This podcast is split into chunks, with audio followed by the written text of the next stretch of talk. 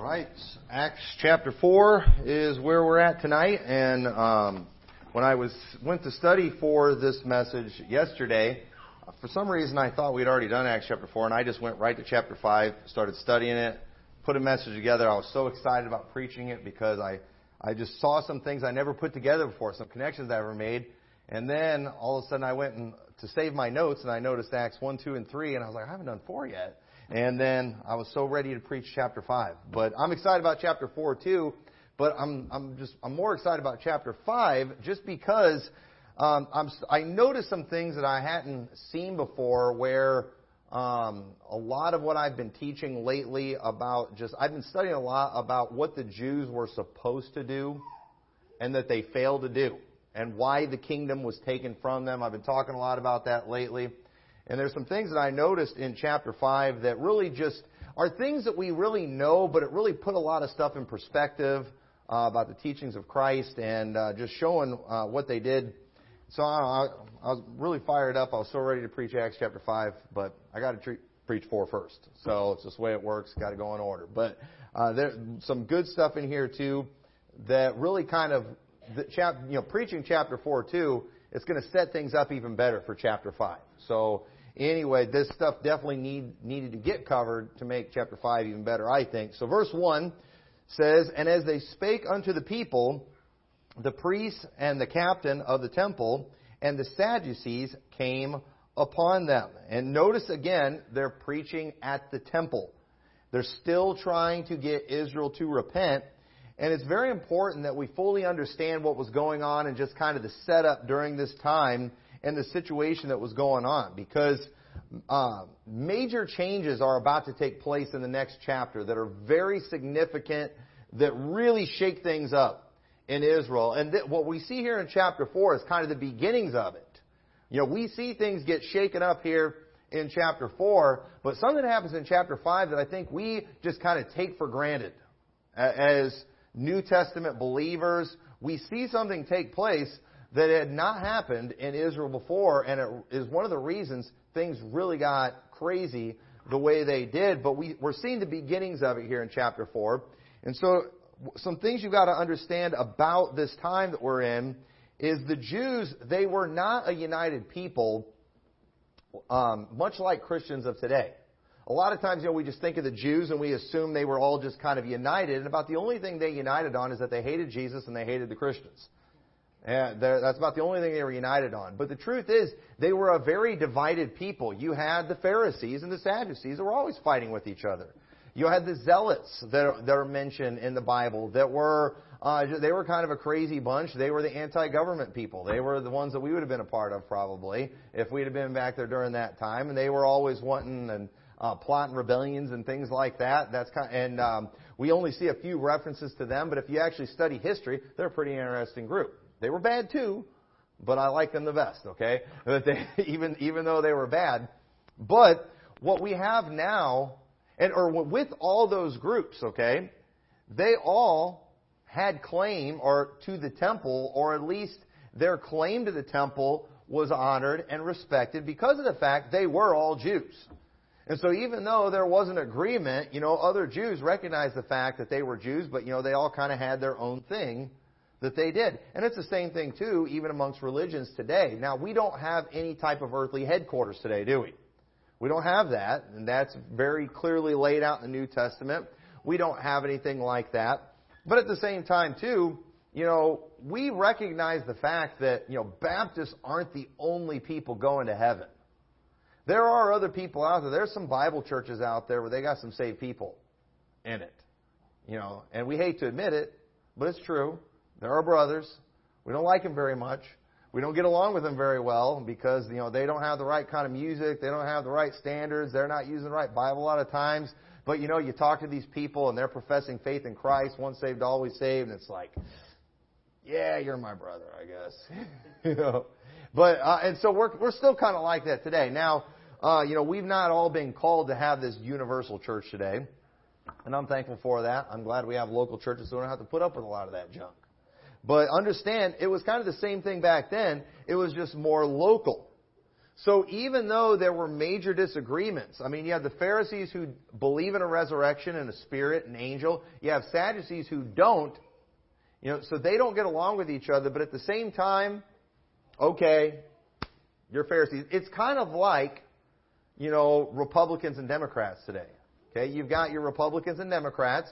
They don't like each other, but at the same time, too, you know, we all say they're kind of the same too. You know, they're you know they're they're definitely all a part of the problem. They're you know they're definitely all a part of the government.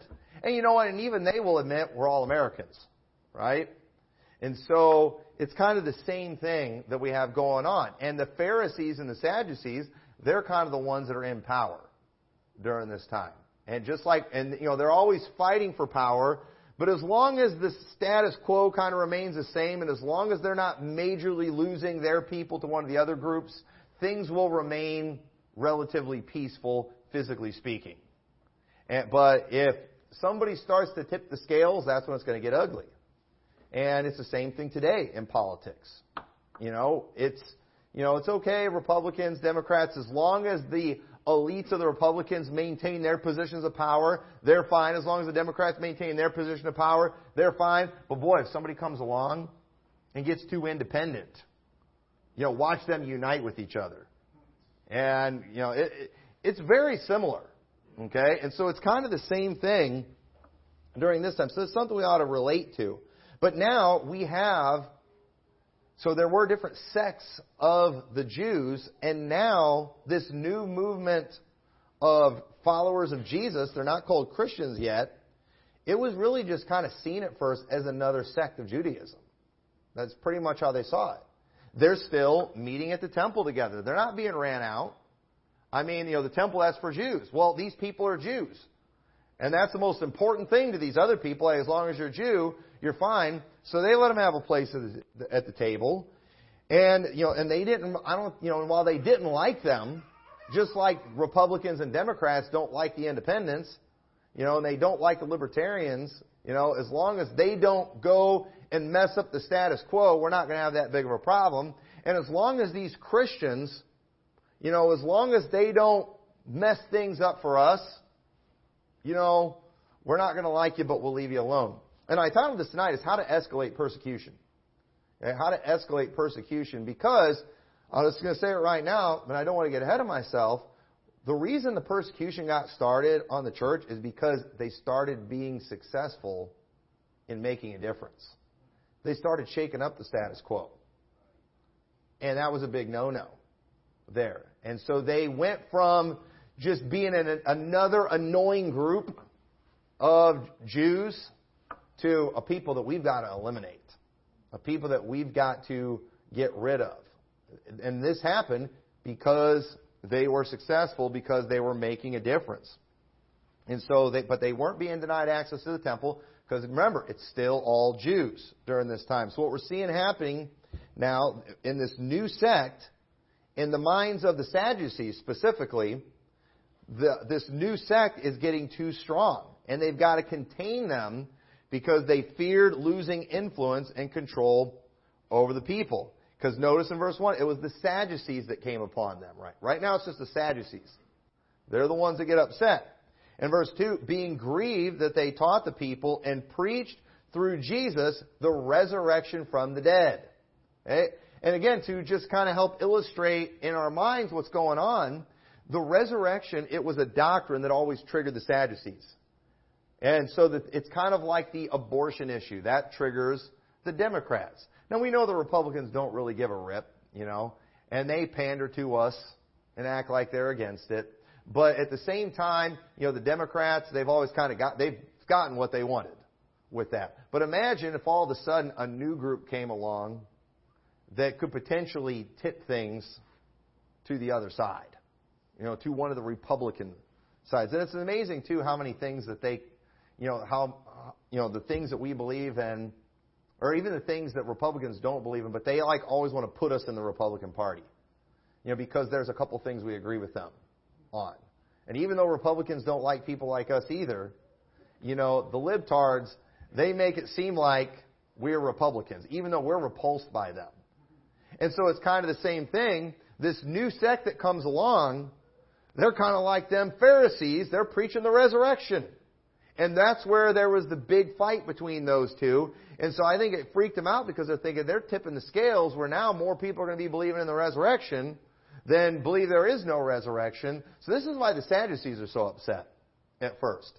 But, you know, trust me, if a new political party came along that was against abortion, if they started taking power from the Republicans, guess what? Republicans are going to hate on them too.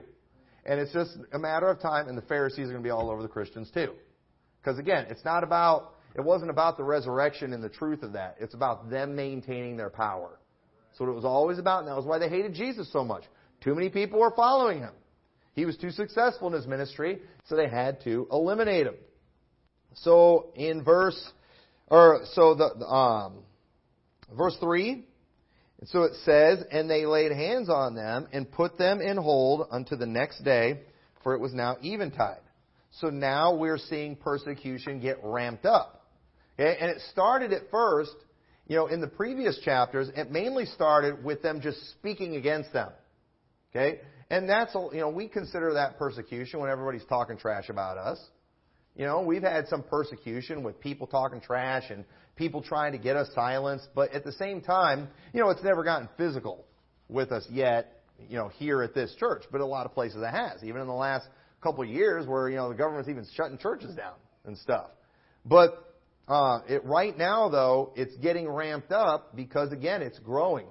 They're too successful. They got to do something, and now they are physically restraining him, them. Verse 4, Howbeit many of them which heard the word believed, and the number of the men was about 5,000. So again, even, so the persecution comes now to where it's getting physical, where they're locking these guys up, but it didn't matter. The message had gotten out there, and 5,000 people, folks, this was more than at Pentecost. 5,000 people have now joined this new sect of Jews. And that's a problem. Uh, numbers like that, we had 3,000 at Pentecost. We've got 5,000 now. That's going to start tipping the scales. That's going to start messing up the status quo. That's going to start making some people that are in power and respected with the Sadducees probably lose their place and lose their position and lose the benefits and things that they're getting. So they got to do something about it. So now they're physically trying to stop them. And you know, that's where it eventually is going to come to. You know, they'll put up with our crazy beliefs at first. They'll say things against us. They'll do what they can to try to silence us. But you know what? If we keep being successful, if we keep making a difference, we start shaking things up too much, eventually they're going to be like, we can't have this. And you know what they're going to do? It's going to get physical. You know, I was, um, you know, yesterday I was listening to the radio and I heard something come across the radio that was actually good news. And I was like, and then I got to thinking about it. I'm like, actually, that isn't really good news. But the thing I heard on the radio that I thought was good news when I heard it was that hate groups against LGBTQ plus people are on the rise in the United States. And I was like, all right, you know, we're, we're coming around. But, the, but then, then they went on to say, and the reason for it, and I was waiting for it, because of all these people on the internet, you know, spread, spreading all these lies about him. I, I was hoping they were going to say that, but no, they said it was because of anti-LGBT um, laws and things from the Republicans. I'm like, are you kidding me? What, what have they done against these people? But they're acting like it's the government's against them. Because again, the solution is always, you know, government, do more for us. So they got to make Republicans feel like they're not doing enough for them when they're doing way too much for them. You know, and I've been seeing people too acting like, you know, anti-LGBT preachers are like these Trump MAGA people. It's like, we hate Trump. He's the one, fly, you know, waving the pride flag around. You know how repulsed we were by that? We do not see him as an ally in this fight. But, you know, then I realized you know why the groups are on the rise? Because they are putting more and more people, they're listing more and more places as that. Because we are listed as a hate group. But folks, we're not any kind of new phenomenon. You know what we you know what they used to call churches like ours? Baptist churches. And before that, you know what they called them? Christian churches. you know what they called before that? Normal people. So the thing is, what they're what they're doing is they're just classifying more and more groups. I mean, if you're if you love the Constitution, you're a hate group. I mean, so I got thinking about it. I'm like, we're not making any ground. they're just labeling more and more things bad. That's all. That, that's all there is to it. So I, that that good feeling went away real fast. But anyway, but it felt good for the few seconds I was duped until I got to thinking about it. But you know, but again, we do. We, you know, if we can make a difference, if we're changing people's minds, they are. That, that's when they're going to get. They're going to keep getting stricter. They're going to keep getting crazier, and um, you know, it, it's it's coming. All right, things are not turning around. Uh, like the person on the radio thought they were. So verse 5 says, And it came to pass in the morrow that their rulers and elders and scribes, and Annas the high priest, and Caiaphas, and John and Alexander, and as many as were of the kindred of the high priest, were gathered together at Jerusalem. And when they had set them in the midst, they asked, By what power and by what or by what name have ye done this? So notice that we have they've got the high level people now. They've got the high priest. They've got the Levites. These are the people that pull a lot of weight. Okay, these are the ones in charge. And so now they've got these uh, disciples or apostles. They've got them, you know, bound. They're bringing them before them, and they want to know what authority they have to do the things that they're doing. They did not like being showed up because with the miracles that we see happen with uh, impotent man in the previous chapter, they're being showed up. How come you guys aren't doing miracles? Why can't the Sadducees do any miracles? Why can't even the high priest do any miracles? We've got these lowly, ignorant fishermen they're doing miracles. Sounds like they were with Jesus. That's what, that's what it sounds like. They're being showed up. And so they, they wanted them, uh, you know, they thought they had already eliminated Jesus in their minds and hoped that would stop them. But the truth is, they eliminated Jesus physically, but he rose again from the dead. And then he went back to heaven. And you know what he did? He came back through the Comforter that he sent and you know what? Because he went to his Father, remember what Jesus said? You'll do even greater works. So, I mean, if you think Jesus stirred things up, now that Jesus has ascended to the Father and the Holy Spirit's come, things are really about to get stirred up. And that's exactly what we see going on. Jesus is doing a work here. And he's doing it through the disciples. And so it says in verse 8, Then Peter, filled with the Holy Ghost, said unto them, ye rulers of the people and elders of Israel. And you know what? Just take note the difference in the things Peter would say when he was filled with the Holy Ghost than when he was filled with himself. Because let me tell you, when Peter was filled with the Holy Ghost, he had some good stuff to say, didn't he? So guess who we're going to give glory to for all that good preaching that we heard from Peter? We're giving glory to God, which is what we're supposed to do. And that's why we should always want to be filled with the Holy Ghost in our preaching and not with the flesh. And it says, if, this, if we this day be examined of the good deed done to the impotent man, by what means he is made whole, be it known unto you all, to all the people of Israel, that by the name of Jesus Christ of Nazareth, whom ye crucified, uh, whom God raised from the dead, even by him doth this man stand here before you whole. This is the stone which was set at naught of you builders, which has become the head of the corner. Neither is there salvation in any other, for there is none other name under heaven given among men whereby we must be saved. And we see these men, anytime they would get on trial, anytime they would stand before any kind of crowd, they use it as an opportunity to just preach Jesus. Peter's not even really worried about defending himself right here. You know what he did? Hey, I got an audience. I got the top guys here. You know what I'm doing? I'm preaching Jesus. He didn't go full Billy Graham and say, you know what, I want to make sure I get more opportunities to speak to the dignitaries. So you know what, it's time to go real soft. It's time to compromise. It's time to lie and make everybody feel good.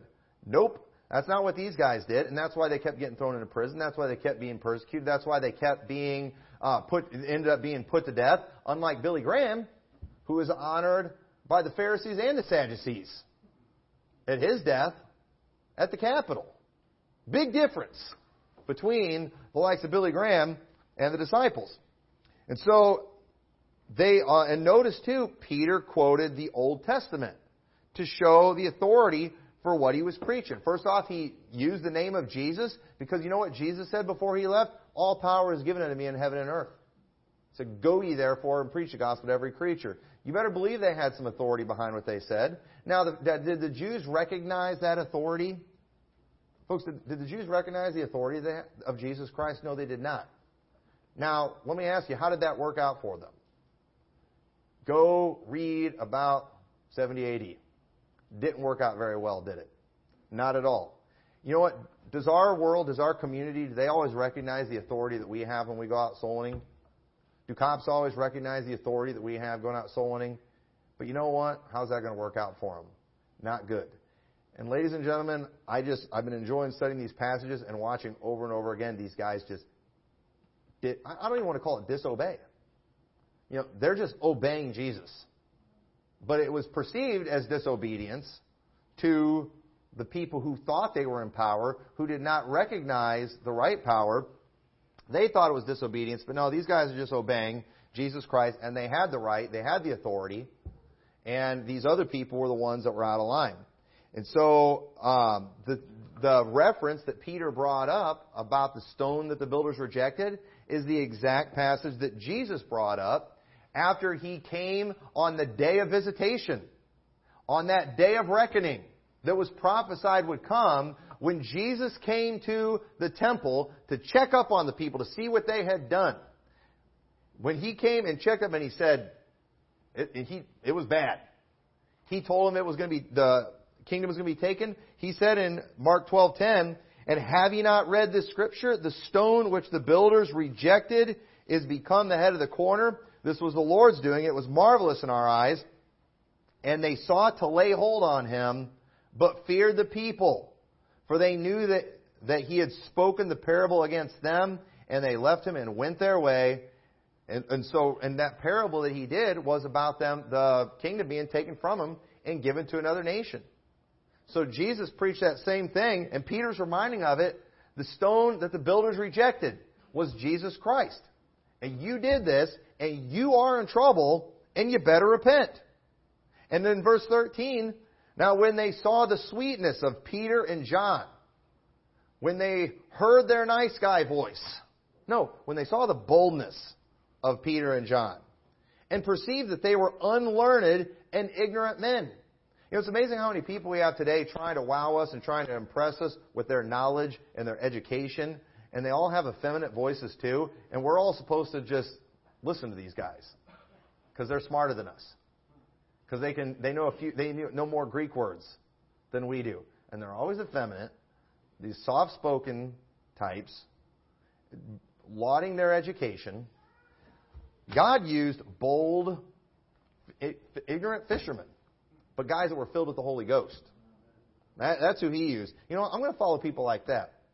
You know what? I'm going to follow. I'd rather follow some of these crazy King James only IFB preachers that aren't don't sound that intelligent, but are very godly people whose lives actually represent what I see a, a, a, or how a Christian is supposed to be in their life. I'm going to listen to those guys over these other guys that look kind of like homos, sound kind of like homos, bragging on their education, and are not patterning their lives after the Bible at all. You know, and so at the end of the day, I don't want to get on a King James argument, but let me tell you right now, to me, one of the best evidence of the King James only doctrine is the fruit of the KJV only people versus the non KJV only people. You know, you show me you show me a group better than the KJV only people, I might join them. But folks, they're not there. It's it's it's amazing the difference, and so the fruit is very important. And that, you know, everybody, the first thing they do when they dump the KJVs, they want to go Calvinist. That tells me we've got to stick with the KJV right there because I know that's not true. But anyway, that's just a little bonus point there. But it says in verse 13, again, when they saw the boldness of Peter and John proceed their unlearned and ignorant men, they marveled and took knowledge of them that they had been with Jesus. And man, if people would, you know, that's what needs to happen when people look at us, whether they like Jesus or don't like Jesus. Guys, a lot, they're a lot like Jesus. They must be followers of Jesus. This was a great testimony for these men right here. And now these, you know, these people didn't see it as a good thing, but this was a good thing. It says, Beholding the man which was healed standing with them, they could say nothing against it. But when they had commanded them to go aside out of the council, they conferred among themselves. Now, a couple interesting things here, and I, I, I don't want to get too much ahead in the next week lesson. But notice how they couldn't, they have the impotent man, or the formerly impotent man, standing there with them, and it says they couldn't say anything against it. Okay? Well, first of all, uh, you know, what does that mean? Because again, I mean, sure enough, the guy's healed. You know, what are you going to say about that? But here's another thing that I think we forget about this. And, but this guy, because of his physical condition, before he was healed, he wasn't able to go into the temple.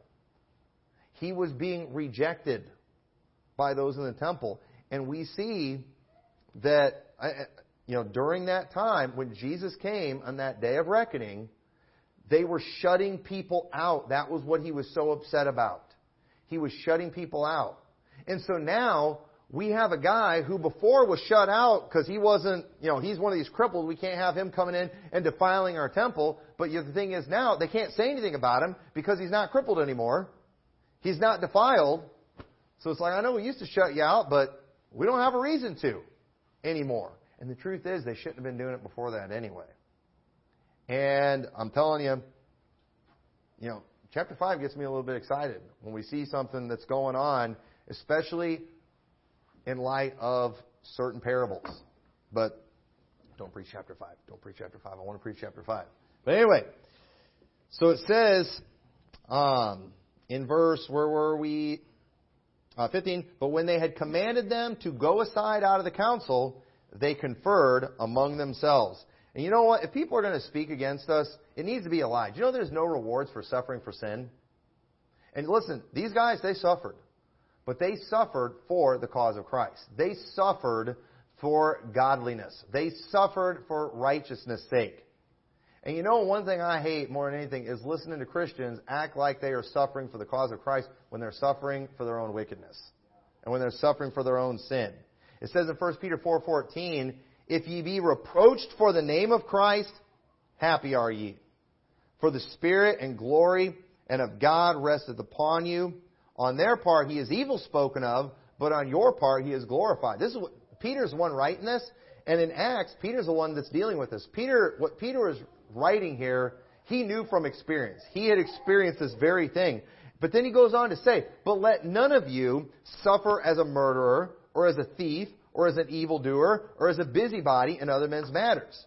Yet if any man suffer as a Christian, let him not be ashamed, but let him glorify God on this behalf. And you know what? I'm fine with people saying bad things about me as long as it's for righteousness' sake, for godliness' sake. If it's because of the truth that I'm preaching. But if it's just me being wicked and I'm people are talking against me, I don't get to claim, you know, righteous persecution.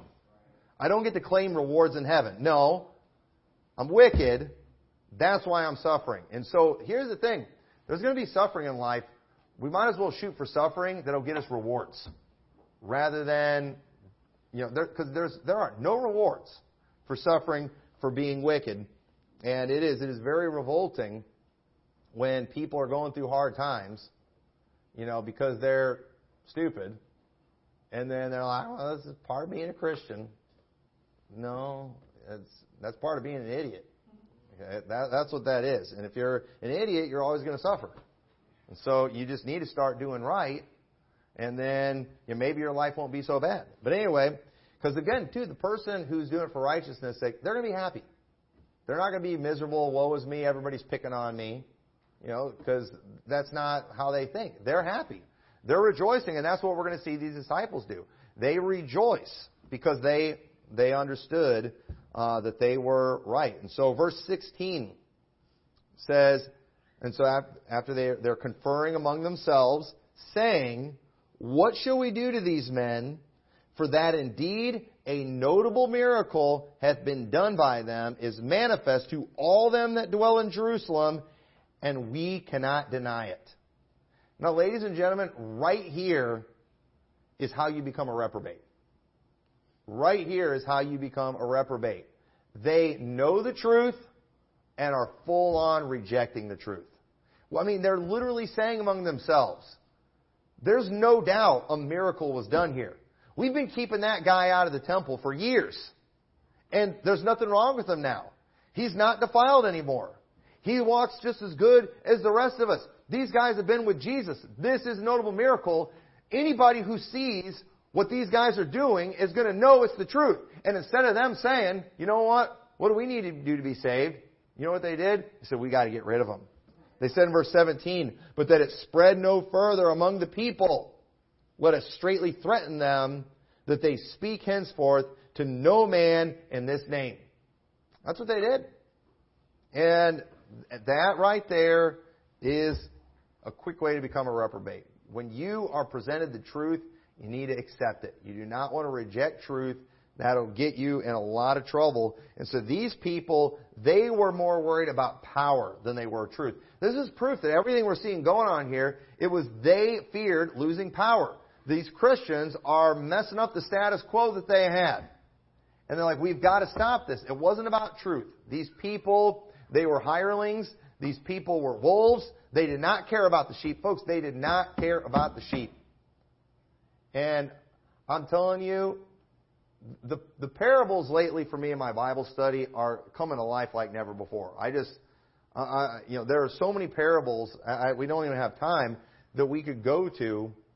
But, you know, for example, all right, you know, when Jesus talked about a shepherd, how he, how he binds up the sheep, how he helps the sheep. These people, they see one that was wounded, they just casted it aside.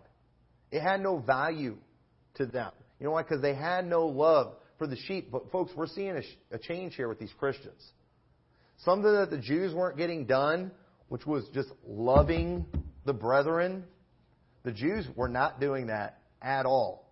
We're seeing this new group of people, this new sect who has the Holy Spirit, this new sect that are born of God, who I mean who know the Father and the Son, they're showing love for people.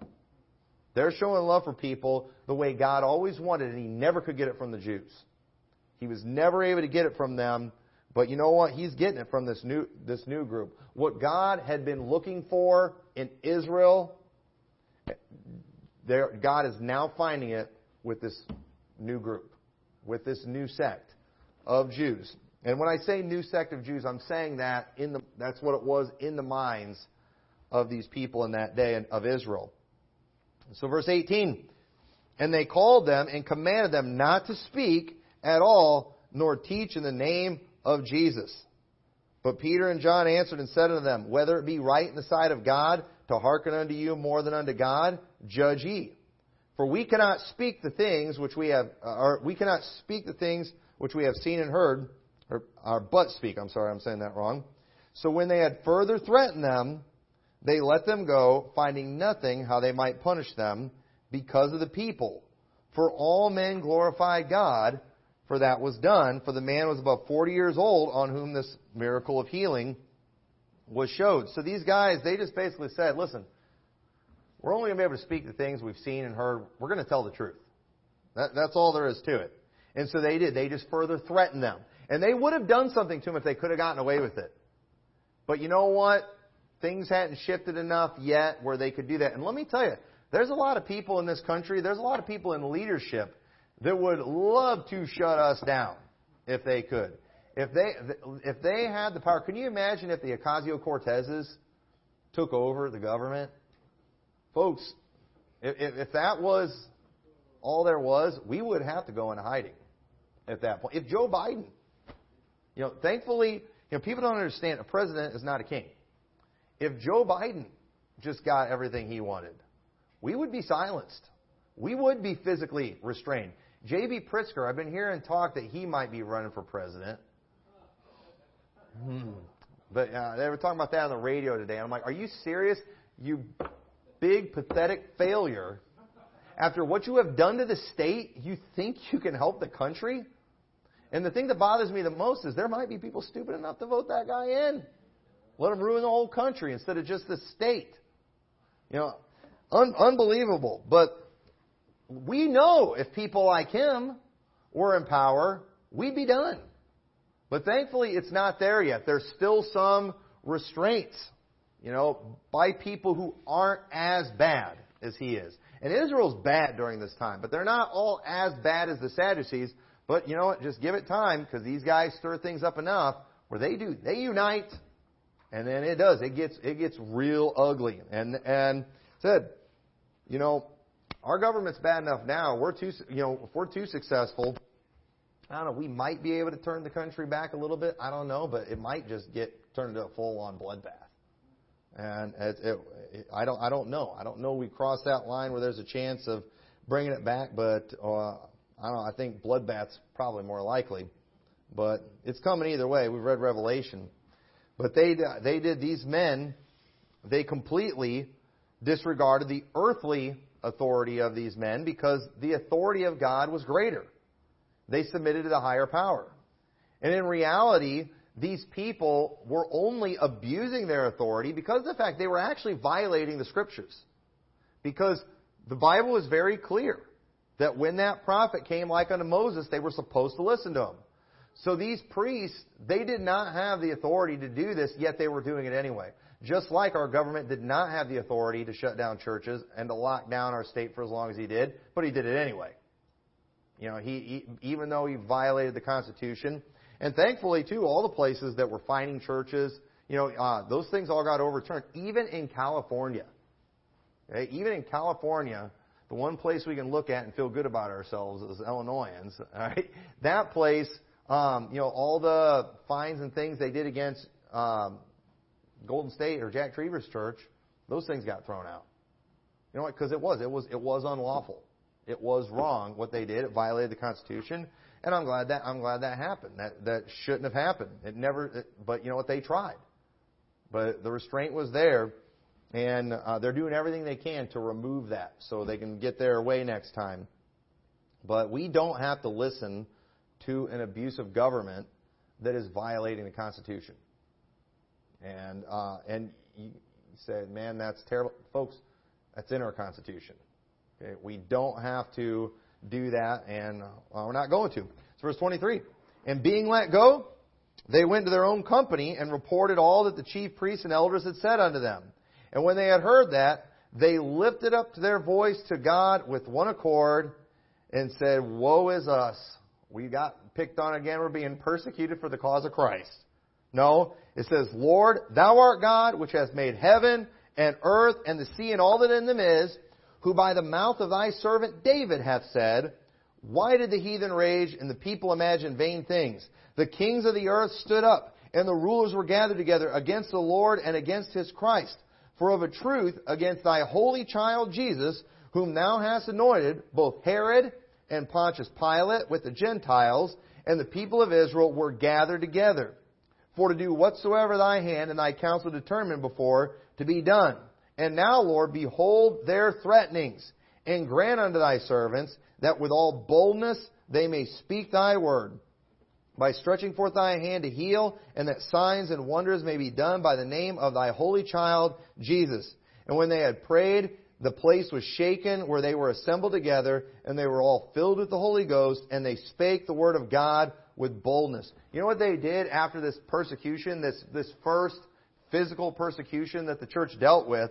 Is they comforted themselves with the fact that everything that happened was prophesied. And Jesus warned them. He warned them that these things were going to come. He said, I'm not telling you these things to discourage you, but just so you'll know that I told you it was going to happen. So that, that he, Jesus didn't want them thinking something was wrong and that God's will wasn't being done. That's why he warned them these things were going to come. And it was even prophesied in Psalms 2. And this is just my opinion. Okay, this is my opinion, if I may insert my opinion.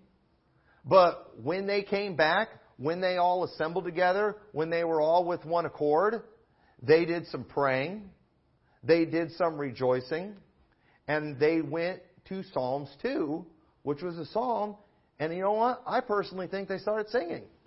I think, I think they were singing. I think they sang Psalms 2. I wish I knew what the tune was. Uh, but I, I believe, I, I think that's probably what they started doing. I think they started going, and it's like, you know, they're, they're praying, and then they just did. They lifted up their voice with one accord. They're doing it together, and they just started singing. Psalms 2. And they had a good time And if you know what, if these Christians, if they would have just not made so much noise, if they would have just done their own thing, they would have left them alone. But you know what? That's not what Christians do. And this is what people need to figure out. Okay? We've got this attitude in America today that we need to respect all opinions. We need to respect all religions. We need to respect everyone's beliefs, blah, blah, blah, blah, blah. Hey, listen, that's fine if the government wants to just leave everyone alone and let people decide for themselves. But let me tell you something. We, as believers, as Christians, as the church, it is our job. It is who we are. It is our religious practice to spread the gospel. It is our job, it is our practice, it is who we are to preach repentance. We tell the truth. And we do it because we believe there is a place called hell. Listen, if we wanted, we could. We could just have our own social club. If we wanted to, we could just shut everyone out and not allow people to come be a part of this. You know, we got our own group, we're comfortable, you know, we have a good time. You know, we don't want to deal with more problems. We don't really want to deal with, you know, getting new converts in and have to deal with all their baggage. You know what? Let's just be comfortable with our own group. Let's just keep quiet. Let's not stir anything up. We'll do something for the mayor every once in a while. Let's, you know, bring in the cops and the firemen and have a little feel good session. Uh, let's feed them meals. Let's go to garage sales and give them all five dollars. You know, let's do pretty little trendy cute door hangers. Let's not disturb people by knocking on their door. You know, people get mad at that sometimes. But folks, we can't do that. Because a part of what we believe, we believe these people are on their way to hell because of their sin. And they need to put their faith and trust in Jesus Christ. Oh yeah, but they're already religious. They got a Mary statue. They, they got a Mary statue. I know. And those people, those Mary statues, think you have to work your way to heaven. They're on their way to hell too. And I know it makes people mad. Well, I already go to a church, but then we proceed to tell them about the gospel. But I know that church you mentioned. It's terrible. They, they do not teach salvation by faith. Folks, we have no choice but to shake things up.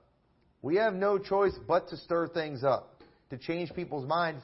And the more successful we are, the more it's going to get people mad at us. You know, what do you think is going to happen when we start getting all the Catholics around here saved? And they all start coming here instead of over there? Priest's probably going to say some stuff. And you know, and he's probably got a little more pull and power with uh, government officials uh, than we do. None of you all are on the city council or anything like that. They're probably going to start messing with us, and they do that kind of thing all the time in churches. And you know, it's it's, it's part of it. And, and the more successful we are, the more likely these things are bound to happen. You know, and thankfully, I will say too, you know, with as many issues as our area has, you know, it is you know, we do have decent people in leadership that have no desire to mess with churches. And, you know, I, I think we're a long way from dealing with that kind of stuff here, but you never know. Things are changing fast, you know, in this world and even in this community. We're seeing more and more freak shows every day. And I'm pretty sure they're importing all these people from the city. Uh, you know, they, I, I really do. I'm sure we're home growing some of our own, you know, through all the junk they're teaching in the uh, public schools. But verse 32 says, The multitude of the men that believed were of one heart and of one soul. Neither said any of them that aught of the things which he possessed was his own. But they had all things in common. And with great power gave the apostles witness of the resurrection of the Lord Jesus, and great grace was upon them all. Neither was there any among them that lacked. For as many as were possessors of land or houses sold them, and brought the price of the things that were sold, and they laid them down at the apostles' feet, and distribution was made unto every man according as he had need. And I think this is one of the things that really stirred things up too, because now people are giving their offerings to this group instead of to the temple. And that probably really got things going and why we're going to see some of the problems we see in chapter 5. And again, what we see going on here, this is what this church decided to do. This is what the people chose to do. This is not a command that we've all got to sell everything we have and give it to the church. And we could use some good offerings right now. I wouldn't mind preaching that right at the moment, but you know, it's just I, I can't really do that.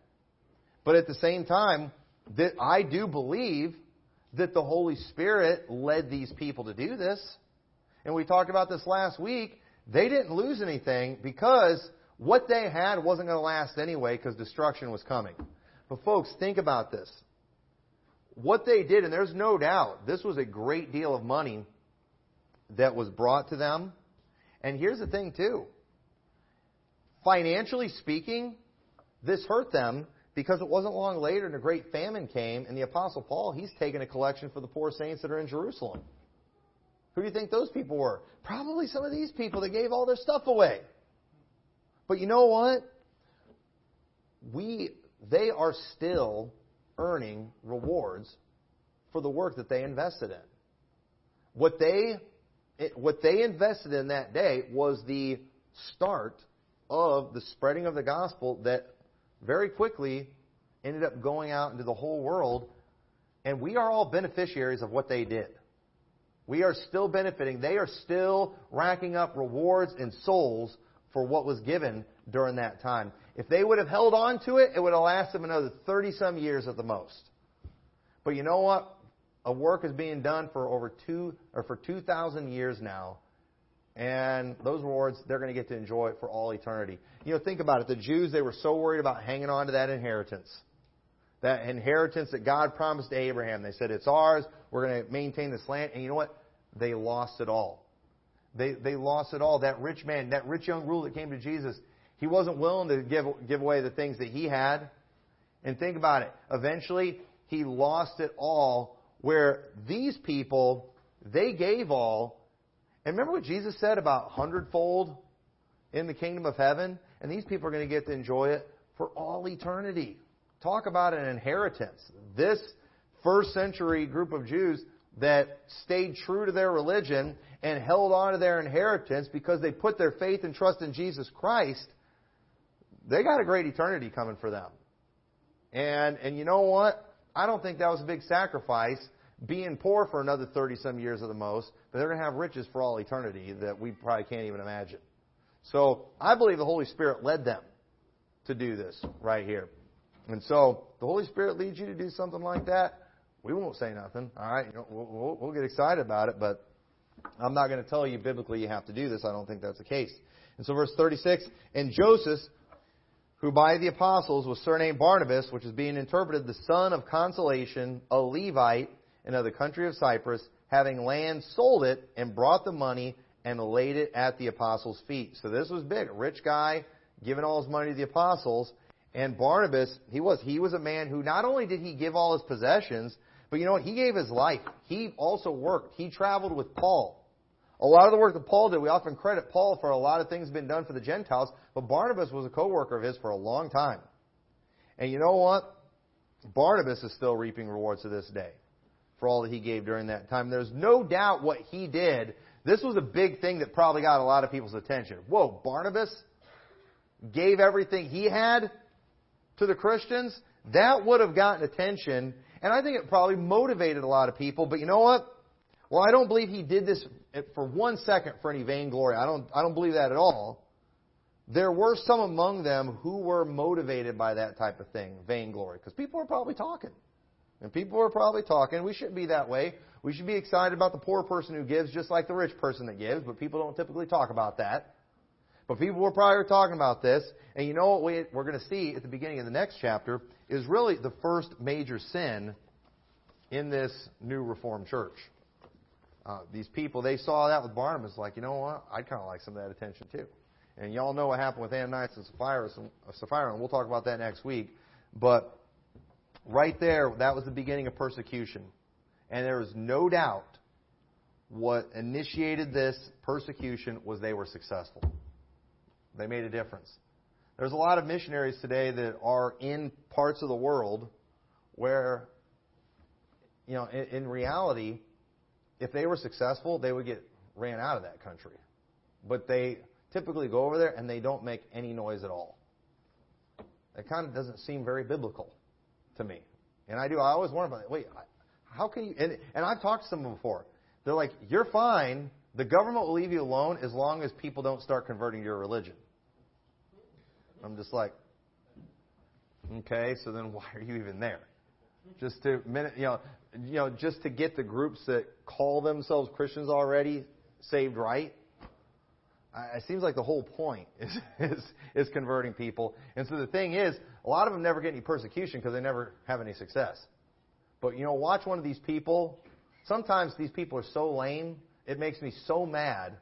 I just wish God would start a revival with them anyway, just so they would get persecuted. just to teach them a lesson. But uh, that's my carnal mind thinking. But you know what? Yeah, we, we want to make a difference. We want to shake things up. It's our job. It's what we're supposed to do. And so with that, let's pray. Dear Lord, I pray this message was a help and encouragement to everyone. I pray, Lord, you'll help us to uh, make a difference, Lord. Help us not to suffer as an evildoer just because we're wicked, Lord. But if we're going to suffer, let it be for righteousness' sake, uh, knowing that there are rewards for that. Help us to uh, be motivated, Lord, with love and uh, a real desire to see uh, souls saved and lives changed. In your name we pray. Amen.